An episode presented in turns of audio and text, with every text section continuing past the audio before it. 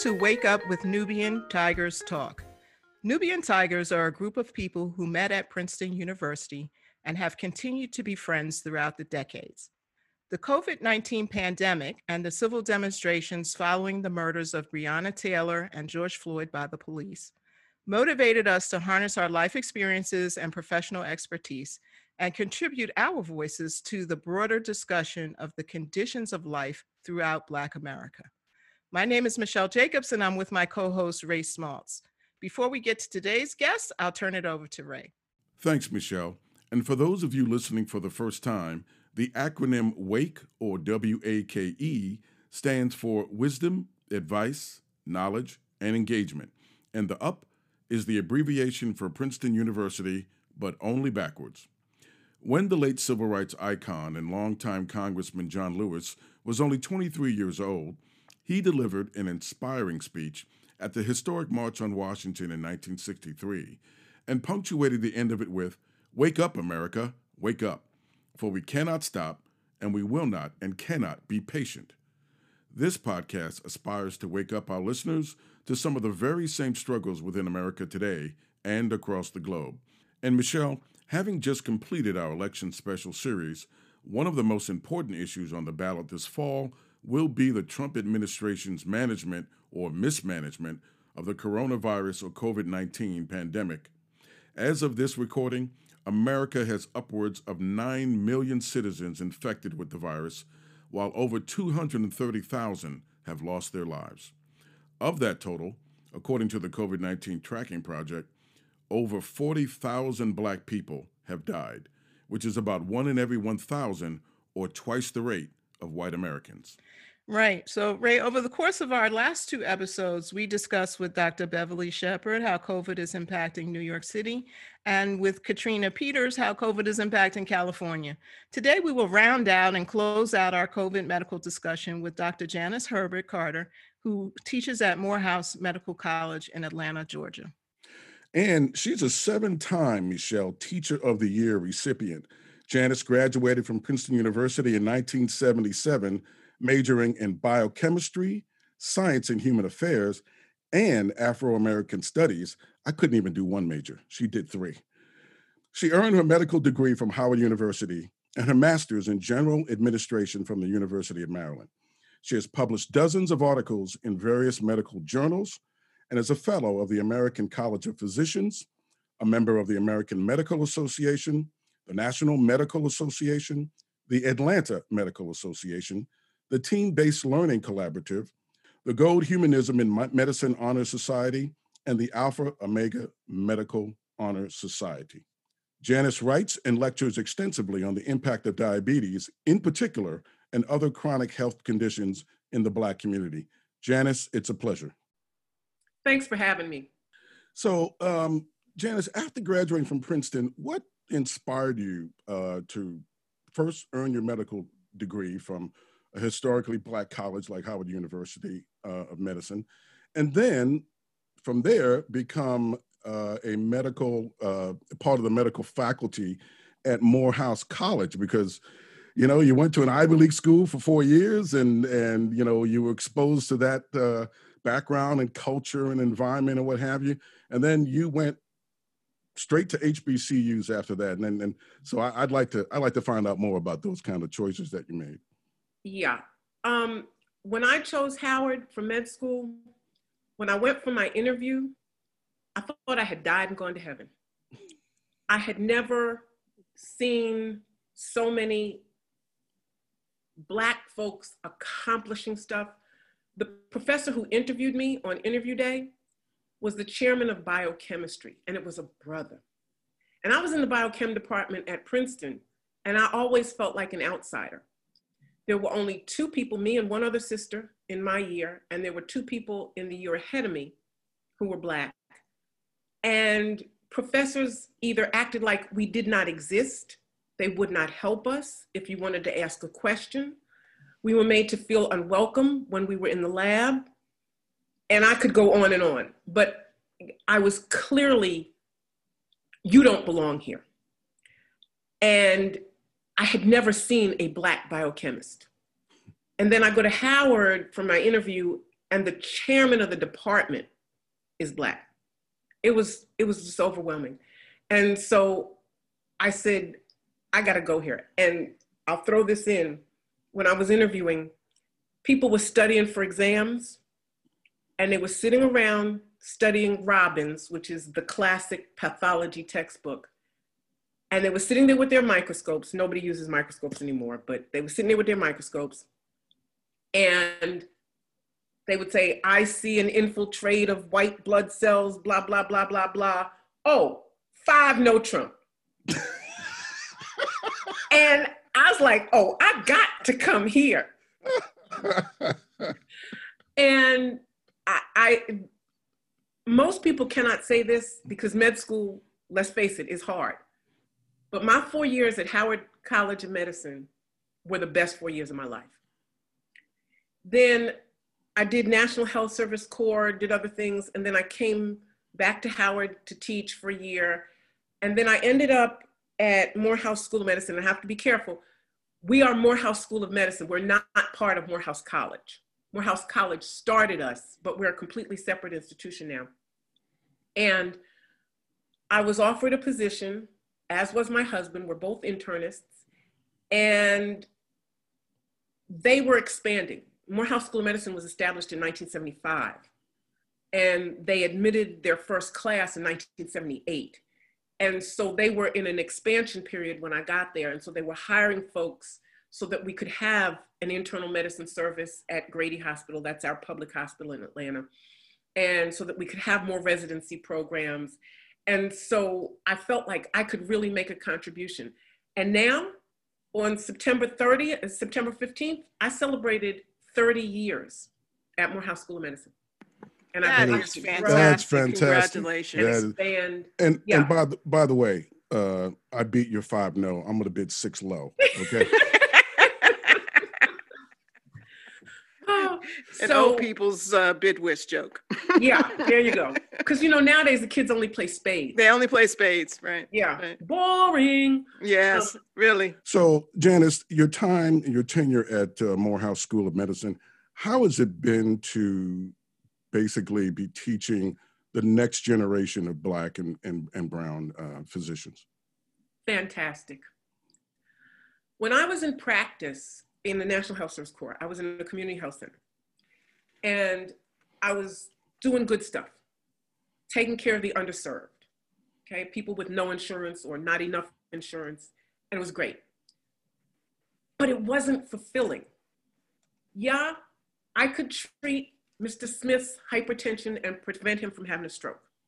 And I could treat Mrs. Jones's diabetes and prevent her from going blind or having kidney failure or amputations, and that was nice.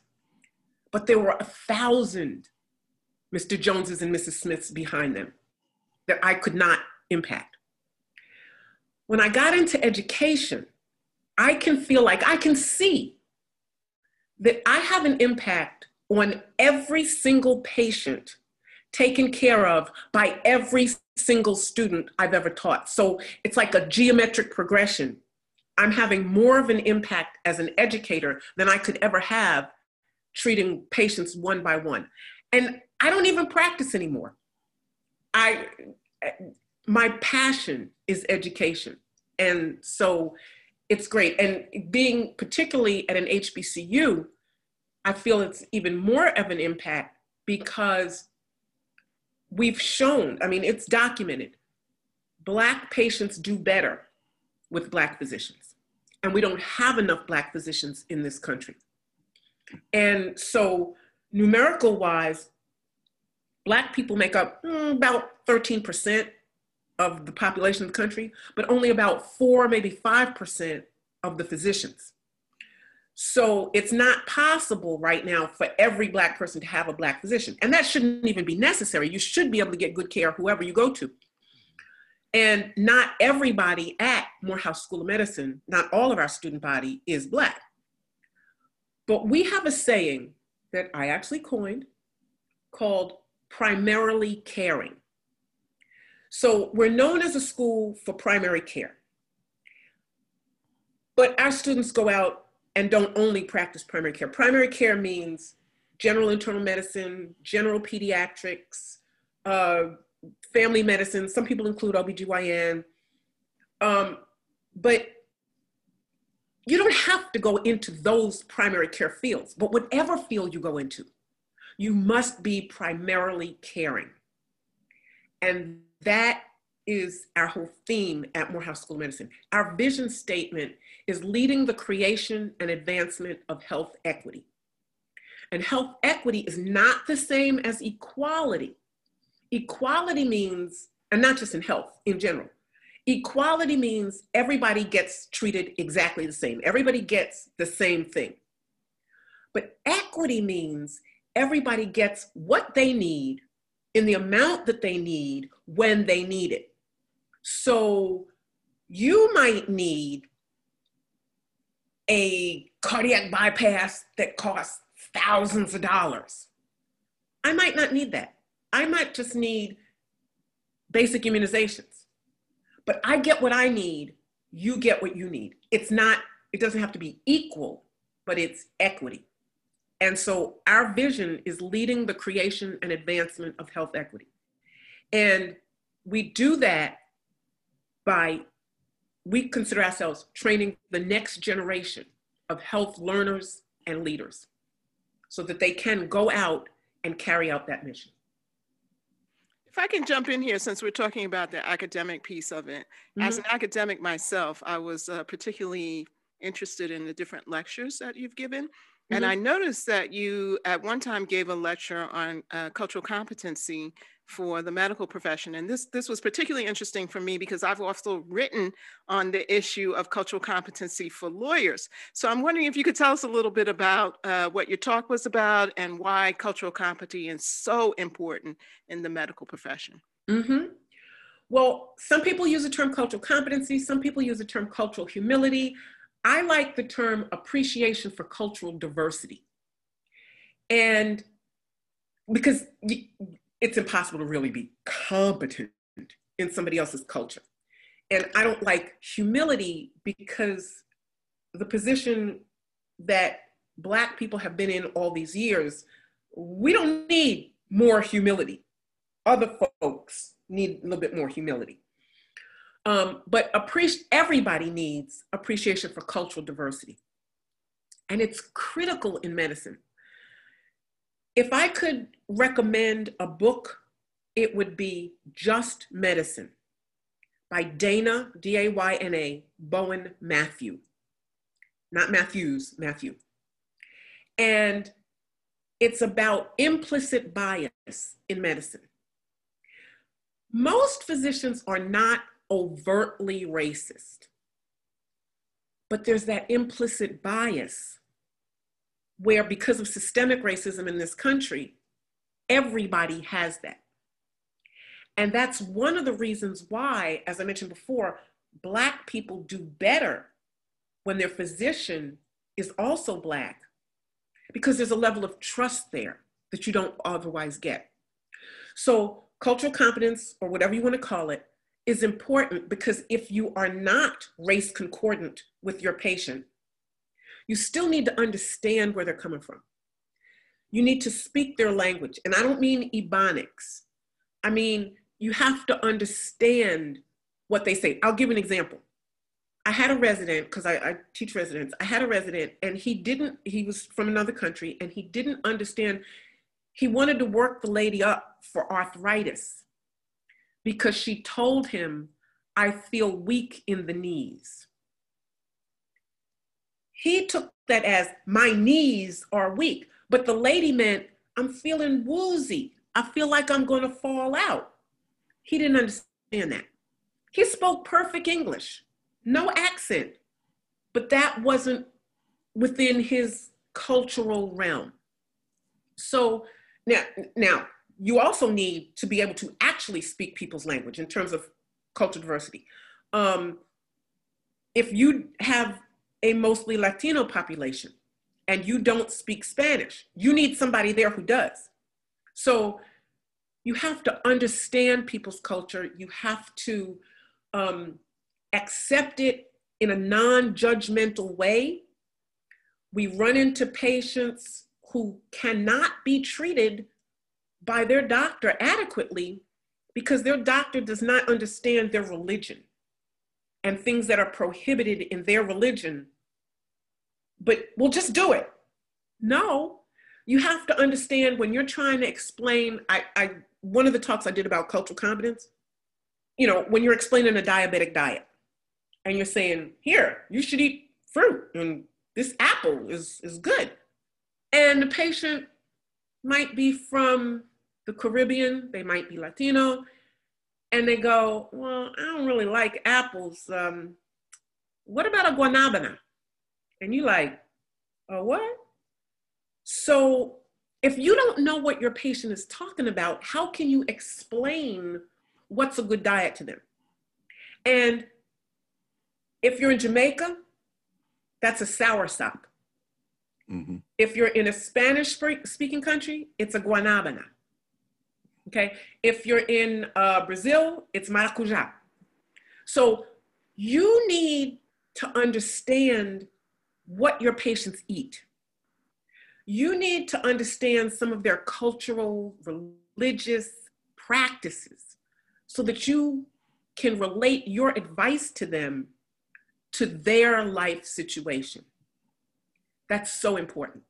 And you have to establish a rapport with the patient. They have to trust you. If they're not trusting of you, they're not going to trust and follow your advice. And then too often, oh, that patient is non compliant. Mm. You don't understand why they're non compliant. Mm-hmm, mm-hmm. And there's too long a history in this country of medical mistreatment, which is going on right now. I don't know if you've heard in the news, but this has probably hit the national news, but it took place in Georgia in one of the ICE uh, yes. detainee centers. Yes. They were doing unwanted, uncalled for, unwarranted hysterectomies mm-hmm. and other forms of sterilization on immigrant women. Yes. The, the, whistleblower was a black woman by the name of yes. Dawn, Dawn Wooten. Yeah. Yes. Yeah. And so no wonder people don't trust the medical establishment and especially not people who don't look like them. Right.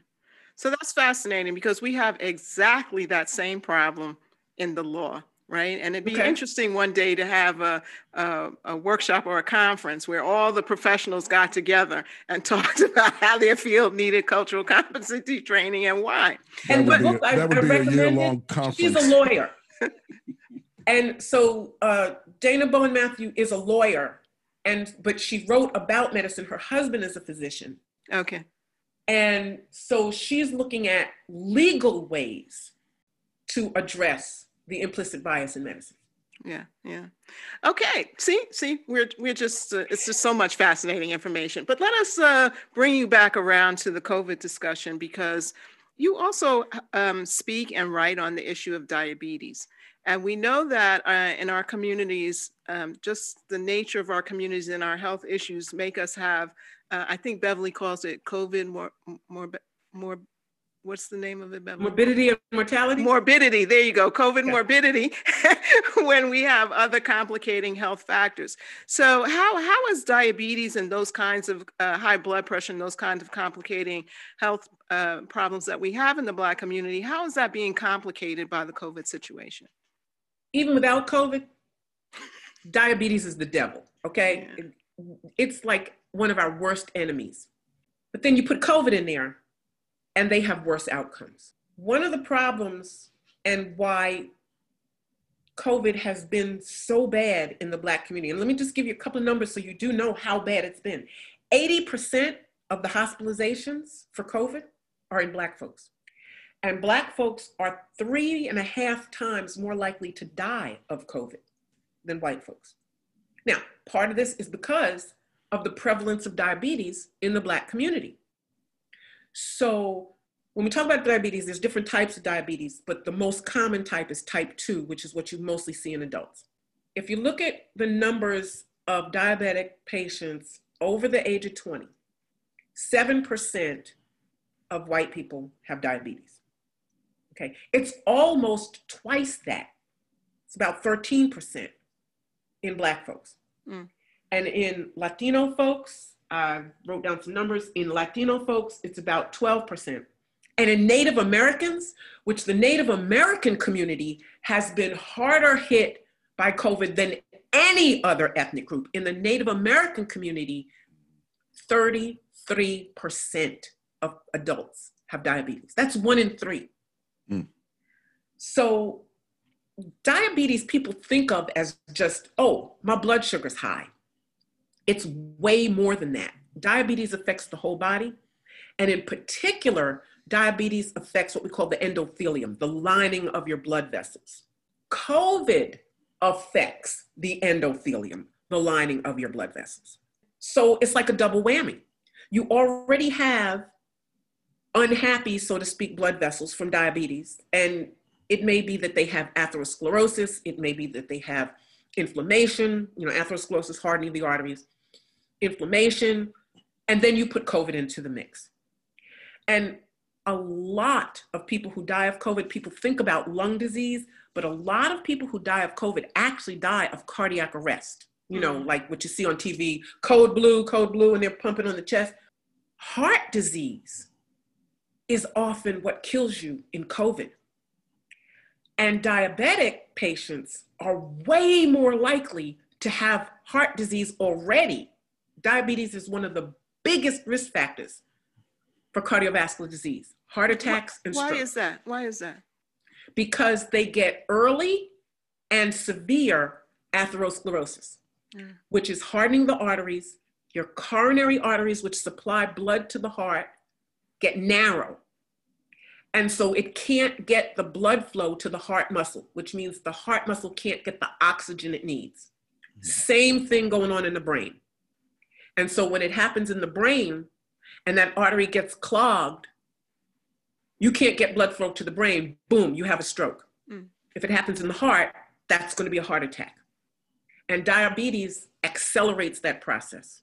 Janice, what about uh, there's a high prevalence also, Beverly uh, mentioned it and when she was on the show, of asthma in our communities. How does COVID affect the respiratory system? And if you have any kind of respiratory ailment, how is that, how is that impacted? anything that has already compromised your lung function, COVID's going to make it worse. So, asthma is one, COPD, which is chronic bronchitis and emphysema, is another. And Black people are more prone to another kind of uh, lung disease called sarcoidosis, way less common than asthma, but it's way more common in Black folks than in other races. And, but one of the big ones right now is asthma. And there's a lot of contributors to that, but environmental triggers are big in asthma. And so if you live in an urban area where there might be air pollution, and Atlanta is famous for its traffic, and traffic from air pollution is especially bad in the summer. You get the hot and the inversions and all of that weather stuff. And so they issue you know this is an orange alert day. This is a red alert day. And so people's asthma flares up due to air pollution. People's asthma also flares up when you live in a situation where there may be mold in your home or when there may be dust mites in your home and this is not to say your home you're not keeping it clean this is in the walls. This is in the ceilings. This is you live in substandard housing where there's been a leak and so mold grows. Okay. So disproportionately, Black people are exposed to those environmental triggers. And so asthma is one of the worst things in Black folks. Um, I wrote down some numbers. Uh, in the white population, asthma is about 7%. In the Black population, it's 11%.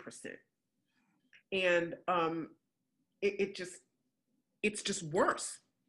Put COVID on top of that, you already have a compromised lung situation. It's going to make the situation worse. People just really have no idea how serious this all is.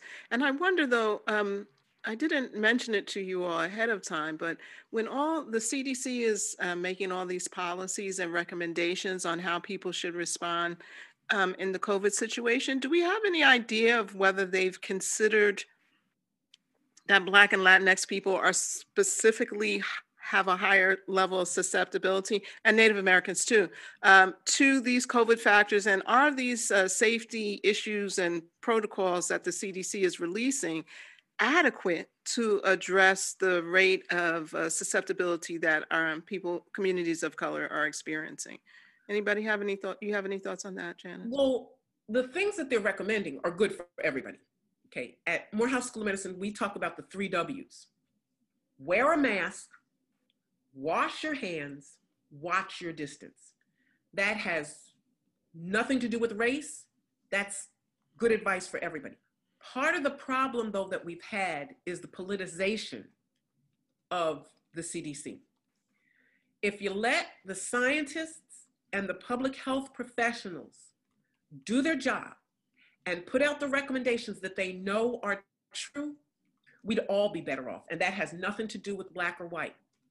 Um, I believe Ray mentioned earlier that we haven't had, you know, the, the, the guidance that we need coming out. And part of that is because politics has gotten involved. But we need to believe science. We need to listen to the scientists, the physicians. Uh, Dr. Fauci is he's not at CDC, he's at NIH, National Institutes of Health. Um, we need to listen to the science. Science, those things, that doesn't matter. The virus doesn't care if you're black or white or Latina or whatever. Those recommendations are good for everybody. So, Janice, what's it like teaching uh, when you go uh, to the college with coronavirus, with this hanging over everything? that people are doing. I mean, your students are showing up with masks on and they're walking around campus, you know, uh, hopefully that, socially. That's some colleges. Morehouse School of Medicine right now is, is virtual. So after spring break, spring break was in March. Mm-hmm. After spring break, we went completely virtual for the whole rest of the semester. When we came back, we're now mostly virtual the only in-person things are things right now that just cannot be done. You cannot teach somebody to do a physical exam on a person virtually. They can watch a video, but they have to touch people. They have to put their stethoscope on people's chests. So, so you mean so you mean that exam that the president got on Fox News is that's not good? if you put good in any sentence with the word the president, that's an oxymoron right there. I got you. But um yeah, so we're my class doesn't start until this month. We start next week. Most most of our classes started back in July and August.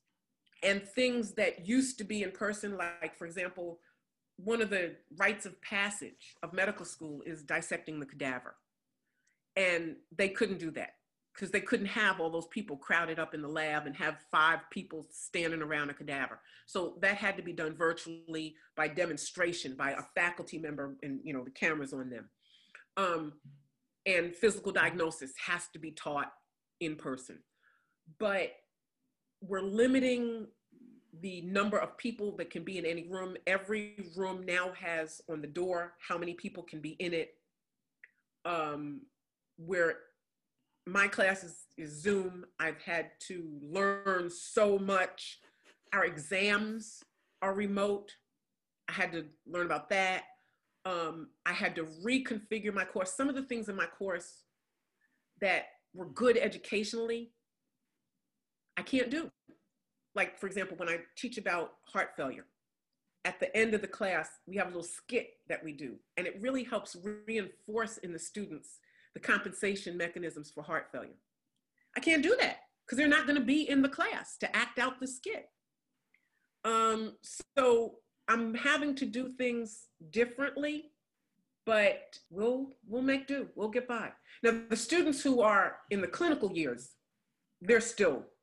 We pulled them out of the clinics at first because there was not enough PPE, there were not enough masks, etc. But they've been back since June. We have enough PPE, at least for now. And so the clinical year students, yes, they are in Grady Hospital, in the VA hospital, you know, um, in clinics. A lot of our clinics have gone to telemedicine. Um, so the students had to learn how to do that. we are now back in clinic some in addition to telemedicine, but the third and fourth year students, yes, are seeing patients. But the first and second year students, it's virtual. So I noticed you made the distinction between the medical school and a regular college or university. Do you have some comment on um, how the colleges are approaching uh, returning to school? I saw an article where Duke um, was like, no, we're not having coronavirus here. And they uh, instituted very uh, strict measures to make sure that it didn't spread on their campus. Whereas UNC, uh, as we know, has hundreds of cases of coronavirus on campus. So, from a from a doctor's perspective, what do you think about how some of these uh, universities are reopening? Uh, Morehouse School of Medicine is part of the AU Center, Atlanta University Center. It's Morehouse College, Spelman College, Clark Atlanta University, um, Inter- Interdenominational Theological Center, and Morehouse School of Medicine. The whole AU Center made the decision to be virtual.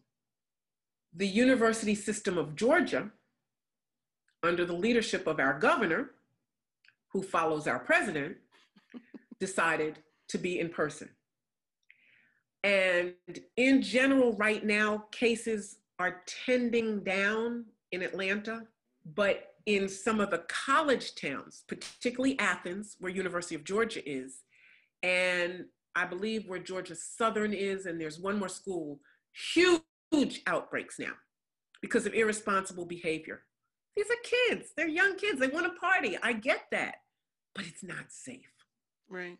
And at University of Georgia, they were actually telling people wear masks for everything, including, hate to be too graphic, but they were telling people they actually put out when you have sex, wear a mask for students. So they know what students are doing.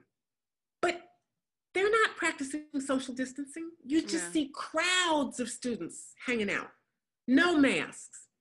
I understand missing the college experience and you know, the dorm experience and the parties. I get that.